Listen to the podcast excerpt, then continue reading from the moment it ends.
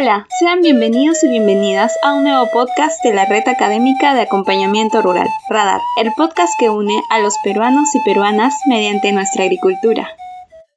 Hola, sean todos bienvenidos a un nuevo podcast de Radio Radar, la Red Académica de Acompañamiento Rural. Mi nombre es Josué Clemente y estaré acompañándolos en la presente entrevista. El invitado de hoy es Andrés Arce. Andrés Arce es especialista agrónomo responsable de la zona centro y sur grande de Yara, Perú. Muchas gracias, Arce, por estar con nosotros el día de hoy en esta nueva entrevista. Hola, José, ¿qué tal? ¿Cómo estás? Muy buenas noches y muy buenas noches con todos nuestros oyentes. Un gusto para mí estar acá nuevamente y espero que lo que podamos transmitirles sea de, de utilidad. El día de hoy vamos a hablar de un tema muy, muy interesante. El tema de hoy es las cuatro R's para una fertilización eficiente y balanceada en el cultivo de cacao. Y para eso me gustaría iniciar con la siguiente pregunta. ¿Cuál es el concepto de las cuatro R's de la nutrición vegetal? Ya, acá. Mira, José. Eh, es, en sí el concepto, el término de cuatro R's eh, fue acuñado, es un concepto que comenzó a trabajar el IPNI en, fin de hacer un manejo responsable de nutrientes, ¿no? Eh, vienen a ser cuatro R's por por temas en inglés que comienzan con The Four Rights. En español vendrían a ser algo más o menos como que las 4C, ¿no?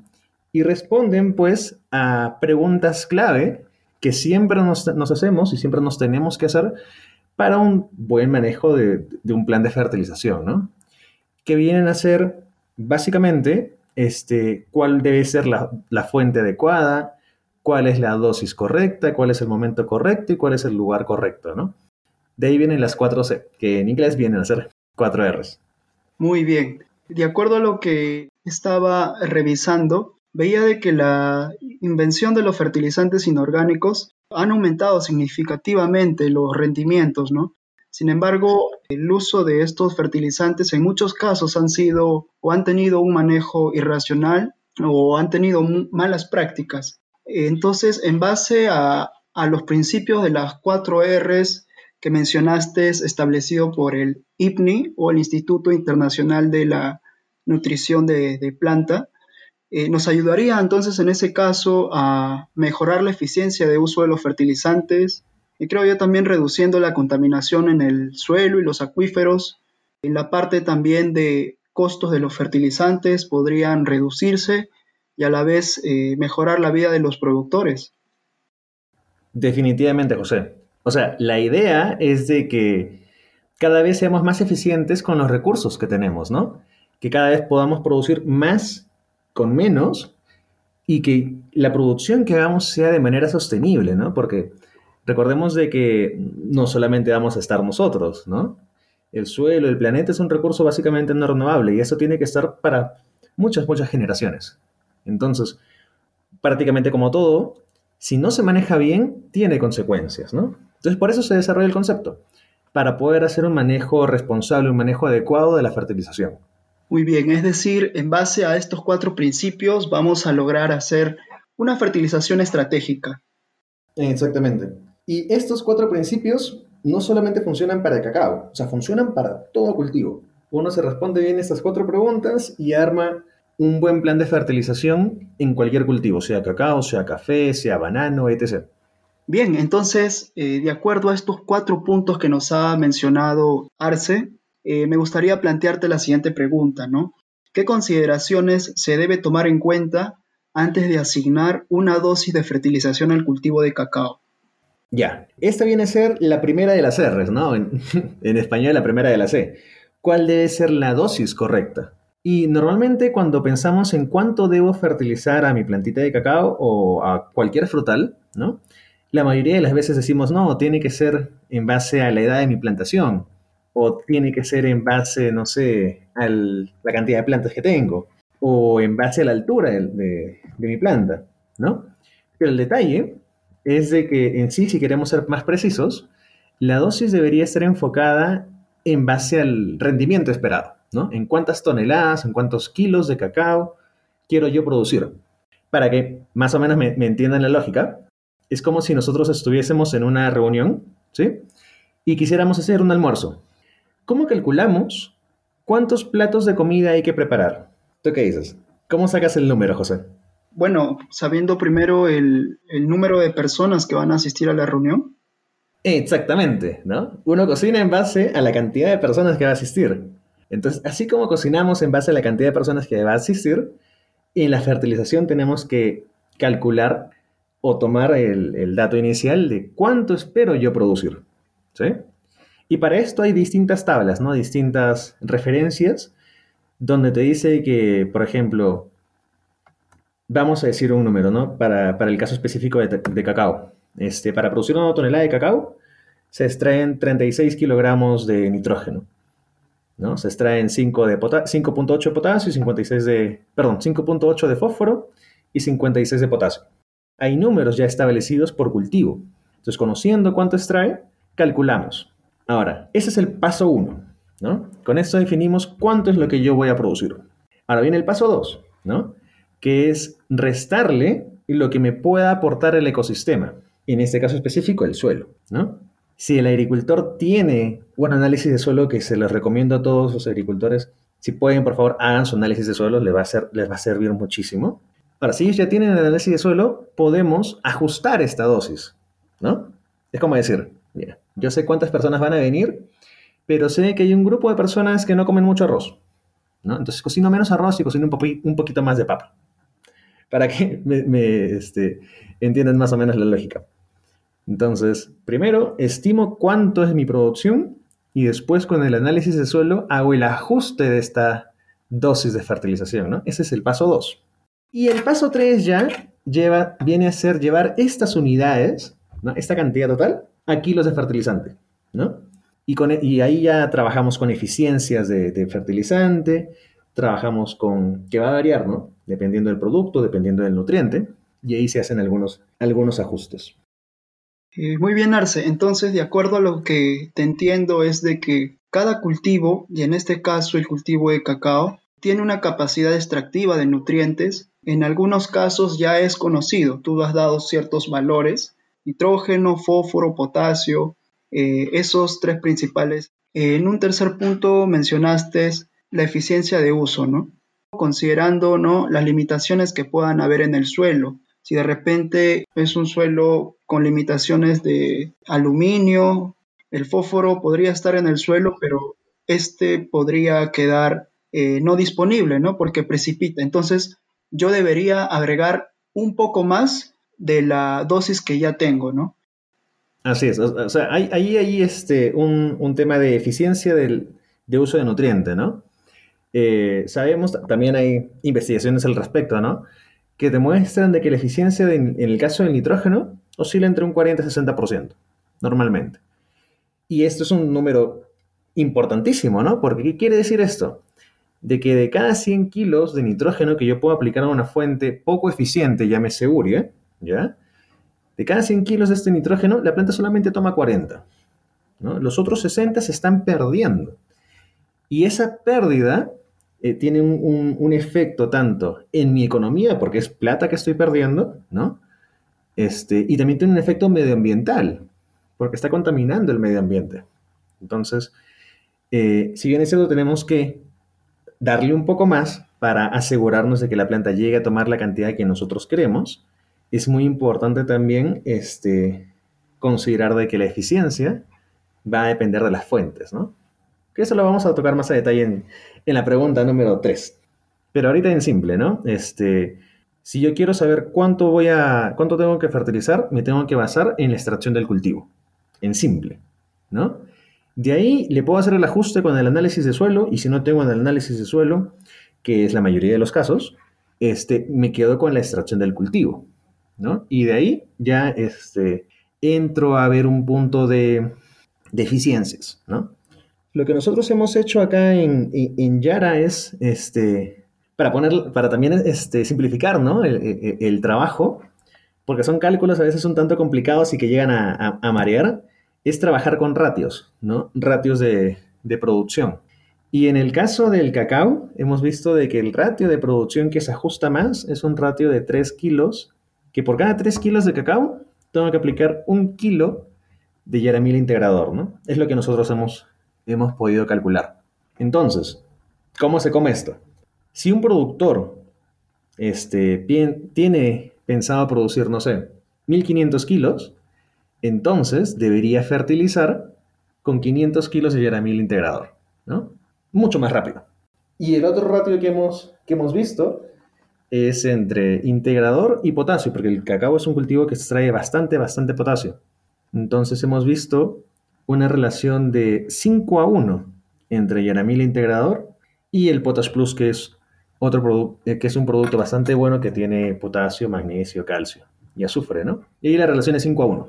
Entonces, este, si yo quiero, por decir un número, ¿no? Producir 1500 kilos de cacao, debería estar aplicando en, la, en toda la campaña 500 kilos de integrador y 100 kilos de Potash Plus. Y listo. Ya se armó el plan de fertilización mucho más rápido.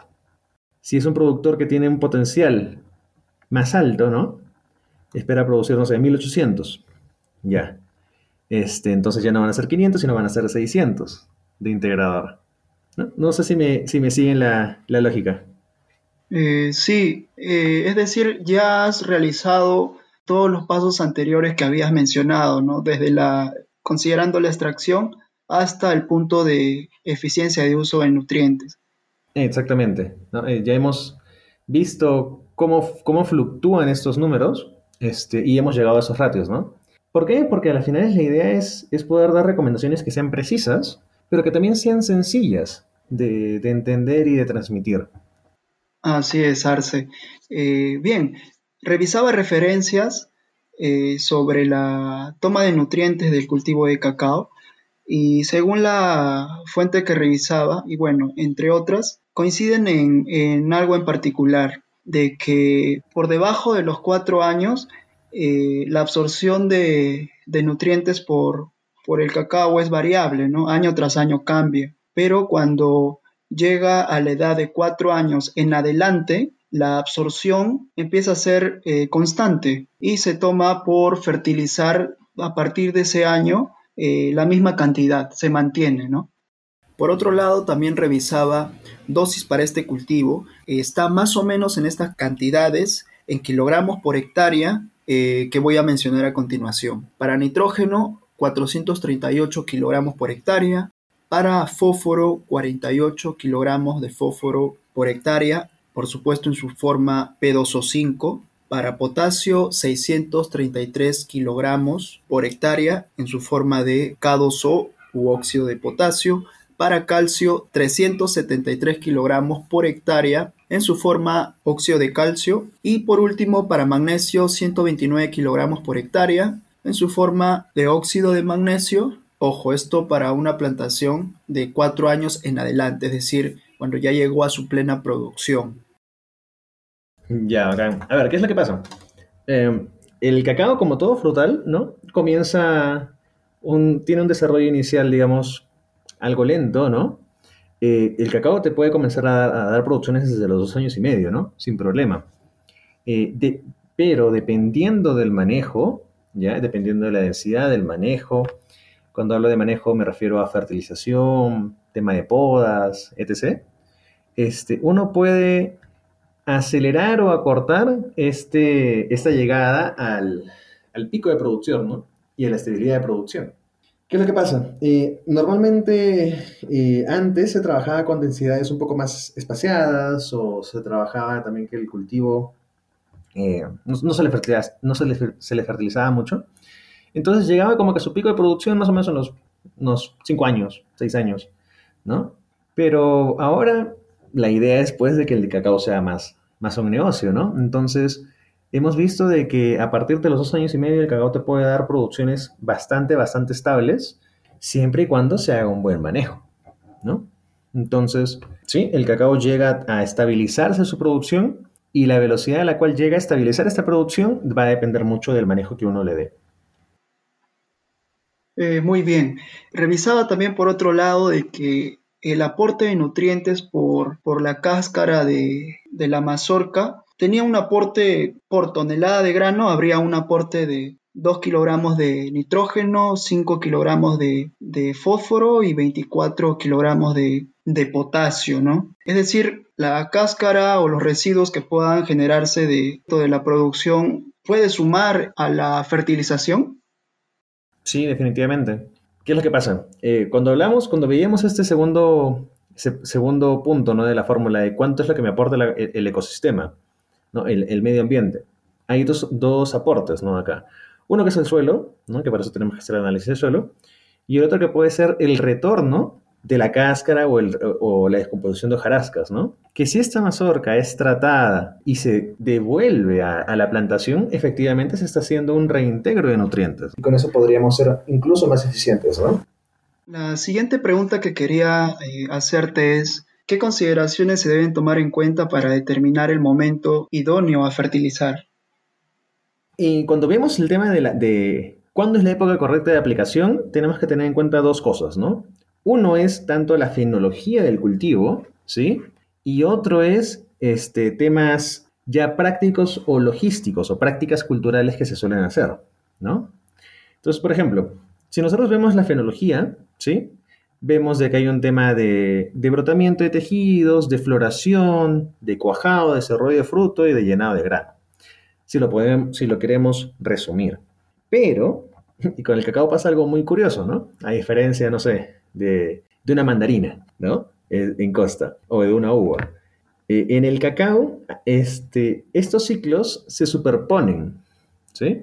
O sea, no es de que tengamos una sola floración y listo, no, tenemos floraciones seguidas, continuas, todas las semanas el cacao está floreando.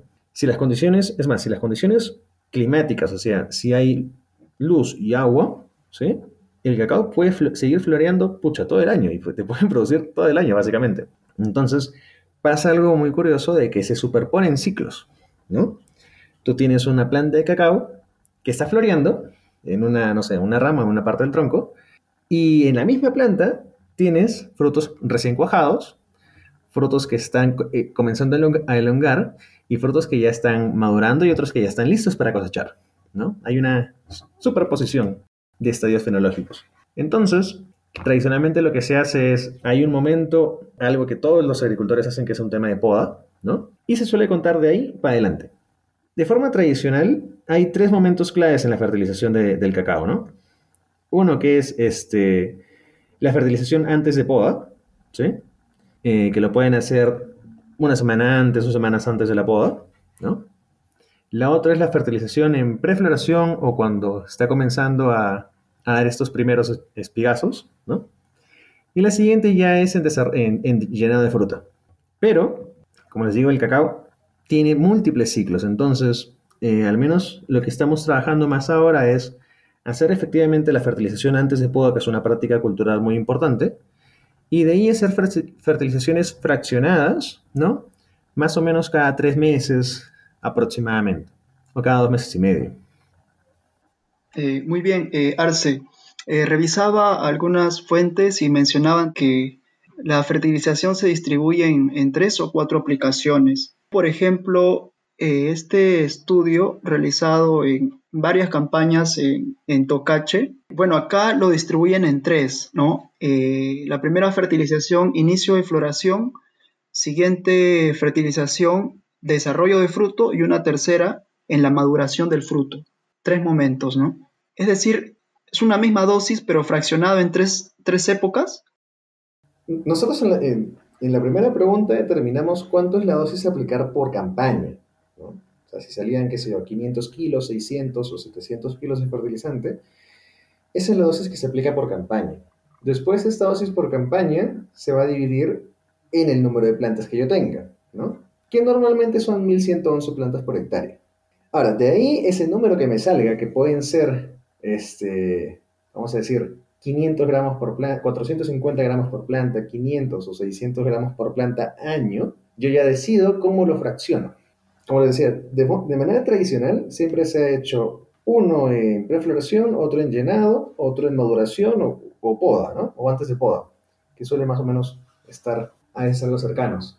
Pero el, el detalle, o lo que hemos podido apreciar, es de que cuando dejamos mucho tiempo entre una fertilización y otra, ¿sí? la planta se estresa. Así como a nosotros nos da hambre, a la planta también le da hambre. ¿no?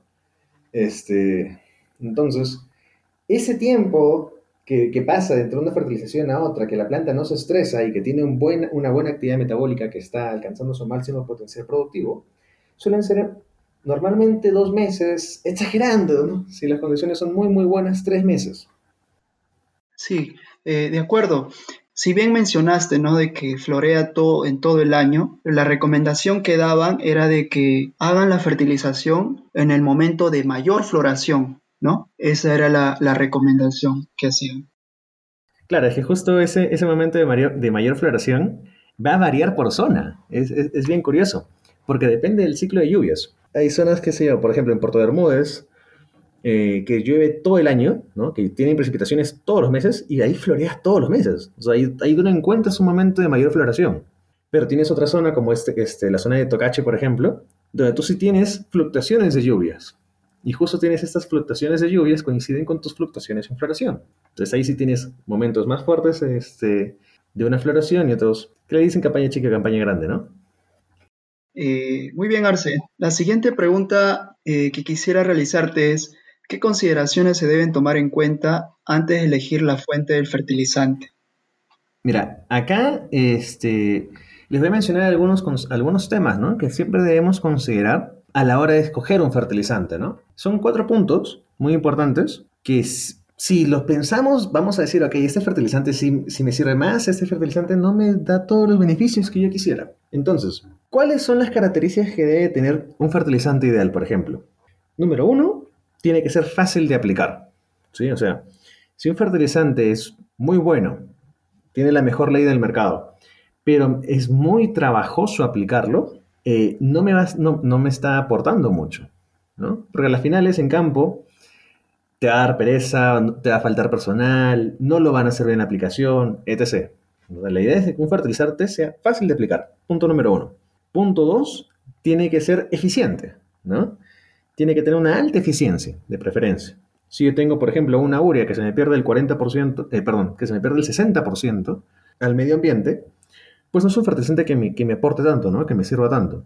Tercer punto es de que tiene que ser un fertilizante que no me dañe el medio ambiente, ¿no? Cuyo impacto en el medio ambiente sea mínimo, tanto en el suelo como en la atmósfera, ¿no? Y ahí nuevamente, ¿no? Este, la urea puede ser un fertilizante muy barato, pero tiene un impacto muy muy fuerte en la microbiología del suelo y en la contaminación de amoníaco en la atmósfera, ¿no? Y el amoníaco también es un gas de efecto invernadero. Y por último, y lo cual es tanto obvio, es de que me tiene que dar beneficios, ¿no? O sea, tiene que darme resultados, me tiene que aumentar la productividad el, fertilizante. Entonces, esas son cuatro cosas. Sería bueno que, que, nuestros productores reflexionen, ¿no? Sobre los fertilizantes que, que a veces adquieren. Hay, algo, hay muchos que pueden ser muy baratos, pero que no, que no terminan siendo los mejores. Eh, así es. ¿Nos puedes comentar un poco, Arce, sobre el tipo de fertilizantes que existe? Hablan de los fertilizantes en mezclas físicas, en químicas y el famoso efecto de segregación. Claro, mira, eh, a ver, así como la tecnología ha avanzado, ¿no? Como tenemos, este, antes teníamos televisores en blanco y negro, ya tenemos pantalla plana de color, también ha habido un aumento en la tecnología de los fertilizantes, ¿no? Tradicionalmente, los, los fertilizantes genéricos vienen a ser la urea, el fosfato y el cloruro. Pero estos no son los más eficientes, ¿no? Hay nuevos productos, nuevas tecnologías este, que te permiten tener, pues, múltiples nutrientes en un solo grano, ¿no? Y acá voy a hacer la comparación entre tener múltiples nutrientes en un grano y tener este, una mezcla de varios genéricos, ¿no? ¿Qué es lo que pasa? Que cuando yo tengo una mezcla de muchos genéricos, que son los compuestos, los, los blends, ¿sí? Eh, yo puedo tener una ley más o menos calculada, ¿no? Pero cuando yo llevo este producto a campo, pasa primero una cosa, de que cuando yo hago esta aplicación por plantita, ¿no? A cada planta no le cae lo mismo, ¿sí? A alguna planta, digamos, a la planta, a la primera planta le cae, le caen mayor, mayor cantidad de bolitas blancas, a la segunda planta le caen mayor cantidad de bolitas rojas, y a la tercera le caen mayor cantidad de bolitas este, marrones. Entonces, una planta tuvo más fósforo, otra planta tuvo más nitrógeno, otra planta tuvo más potasio, ¿no? Y hay variaciones, ¿sí? Las variaciones en la ley pueden ser de hasta un 25 o 30% a veces. ¿sí? Y eso solamente hablando en NPK. Cuando a eso le agregamos los microelementos, la segregación es, es brutal. Pueden haber cinco plantas a la cual no le haya caído nada de boro y a la última le haya caído una cantidad excesiva de boro, ¿no? Porque cada fertilizante tiene distinto tamaño y la mezcla nunca es perfecta, ¿no?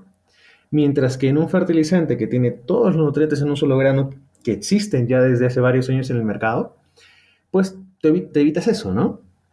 Te aseguras de que a cada planta le caiga lo que tú quieres que le caiga. Ese es un punto.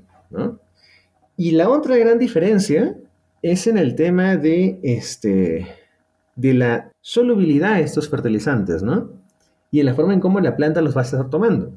¿Qué es lo que pasa?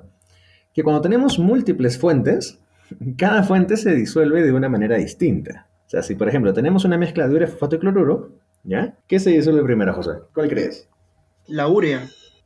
La urea, perfecto. Y segundo. El cloruro de potasio. El, el cloruro, correcto. Y últimamente el fosfato, ¿sí o no? Sí, así es. Entonces, si lo vemos desde un punto de vista de disponibilidad de nutrientes, ¿cuál va a estar más disponible primero? Eh, definitivamente la urea. Exactamente, el nitrógeno, ¿sí o no? Después va a estar disponible el potasio y el último el fósforo. Entonces, ¿tú crees que ahí la planta se esté nutriendo de forma balanceada? No, eh, la liberación está dándose en diferentes momentos, ¿no? Exactamente. Y la absorción va, también va a ser dispareja, ¿sí o no? Exacto. Entonces, eh, ese es uno de los, ese es el segundo, el segundo problema, ¿no? De, de un fertilizante mezcla física, que la absorción de los nutrientes no es pareja, porque cada uno se disuelve su propio ratio. En cambio, en un fertilizante monograno que tiene múltiples nutrientes en un solo grano, la solubilidad es pareja y la planta toma, pues, todos los nutrientes que el fertilizante le está aportando de forma pareja. ¿no? Hay, muchos beneficios. Y por último, pero no menos importante, perdón, eh, hay, un, hay uno último que es importantísimo, que es, que es el tema de la facilidad de aplicación. Un fertilizante de mezcla física se tiene que enterrar y eso cuesta mucha mano de obra mucha, mucha más mano de obra. Mientras que un fertilizante monograno tú lo puedes aplicar al boleo, básicamente. Nosotros trabajamos muchas de nuestras fertilizaciones en, cultivos al boleo. En el caso del cacao, se tiene que hacer un retiro de jarasca, ¿no? Pero de ahí se, se hace la aplicación al boleo y listo. No se tiene que estar enterrando el fertilizante, como si pasa en una mezcla física.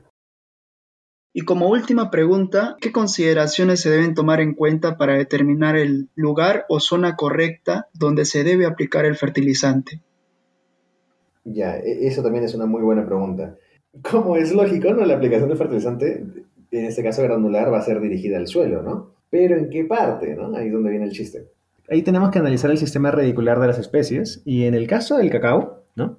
La mayoría de, sus raíces, si mal no recuerdo es el 80-82% de, de su sistema radicular, está pues en los primeros 20 centímetros, ¿no? Es más, la, más del 50% del sistema radicular está en los primeros 10 centímetros. Tiene raíces muy superficiales.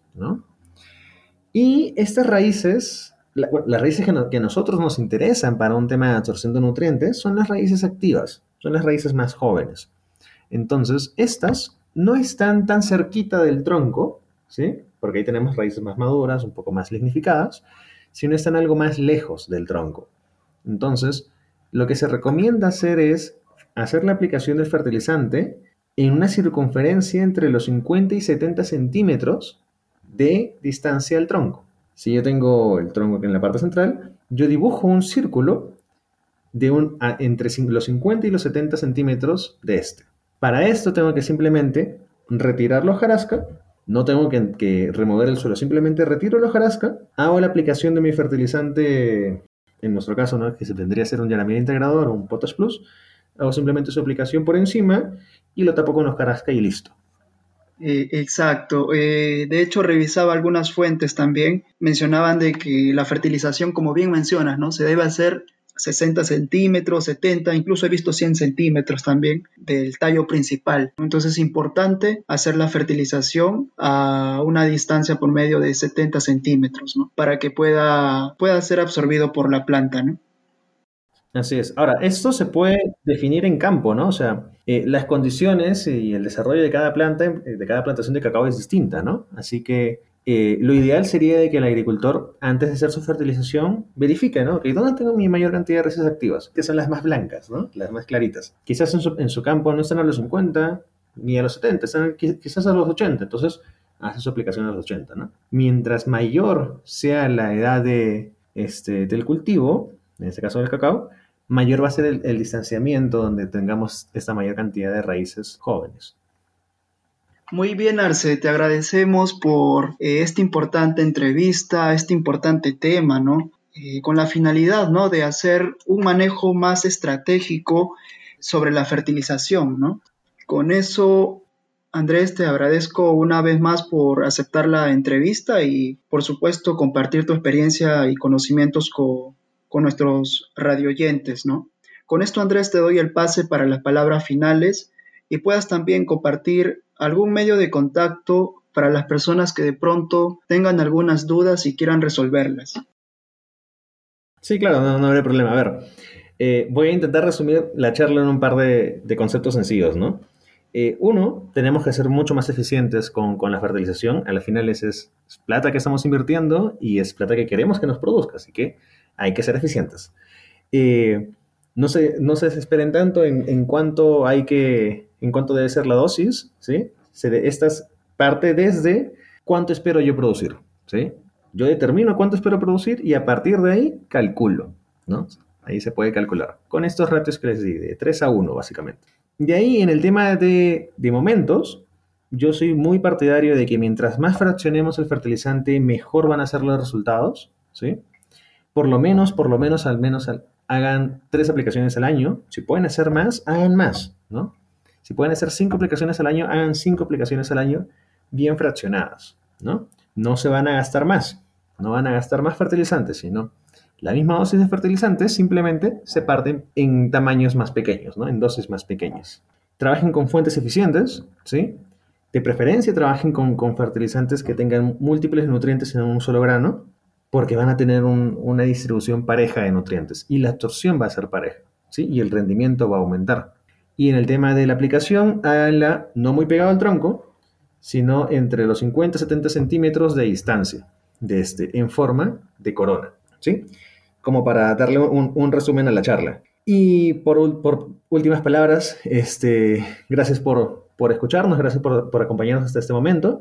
Si tienen alguna otra consulta, me pueden escribir, ¿no? A, este, les dejo mi correo, es andres.arce.yara.com eh, cualquier consulta duda en, algo que les podamos ayudar, me escriben y también, si desean, pueden buscar información tanto en nuestra página web de Yara como en el Facebook. También hacemos algunas publicaciones ahí interesantes. Y nada, muchas gracias. Muchas gracias, eh, Andrés Arce. Finalmente, eh, muchas gracias a nuestros oyentes por acompañarnos en un nuevo podcast de Radio Radar. Sigamos siendo parte de esta red de apoyo rural en momentos tan complejos como los actuales, donde se necesita de la mayor solidaridad posible.